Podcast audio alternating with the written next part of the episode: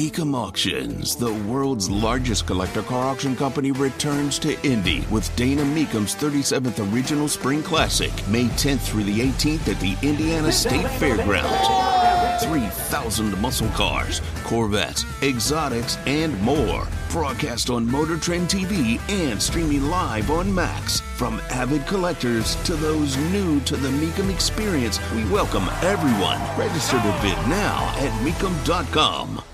The popcorn moment. Let's go, let's go, let's go.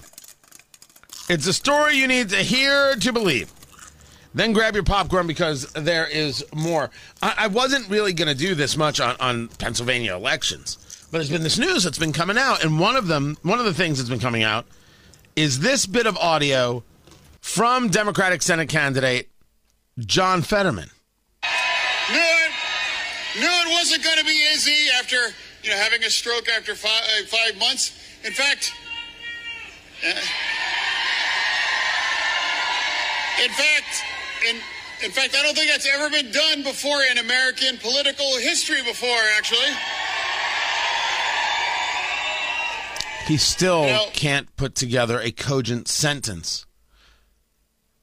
But there he is bragging that nobody has had a stroke and five months later done a debate. It's never done, done before in poli- American political history. You're right.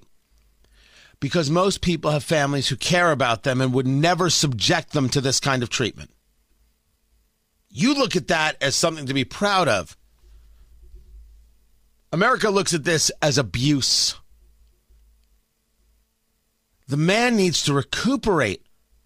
And it may never be perfect, but it could be better. And here you are putting the stress on him, putting this pressure on him, parading him around. This is gross. No decency and no morals from the party, from his family. Good gosh. That is not something to cheer. It is something to recoil in horror about.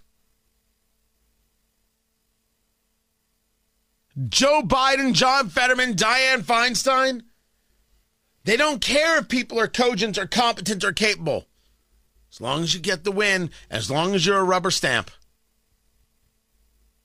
Makes you makes you realize exactly how you know they, they, they talk about January 6th and the depravity of the right. No. Certainly the depravity of some, but certainly not of the right.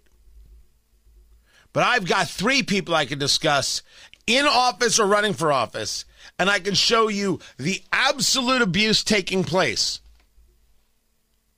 All for the power. If we want to talk depravity, well, top that. No, wait, no, don't. The last thing I want to see the political left do is top this because they might try.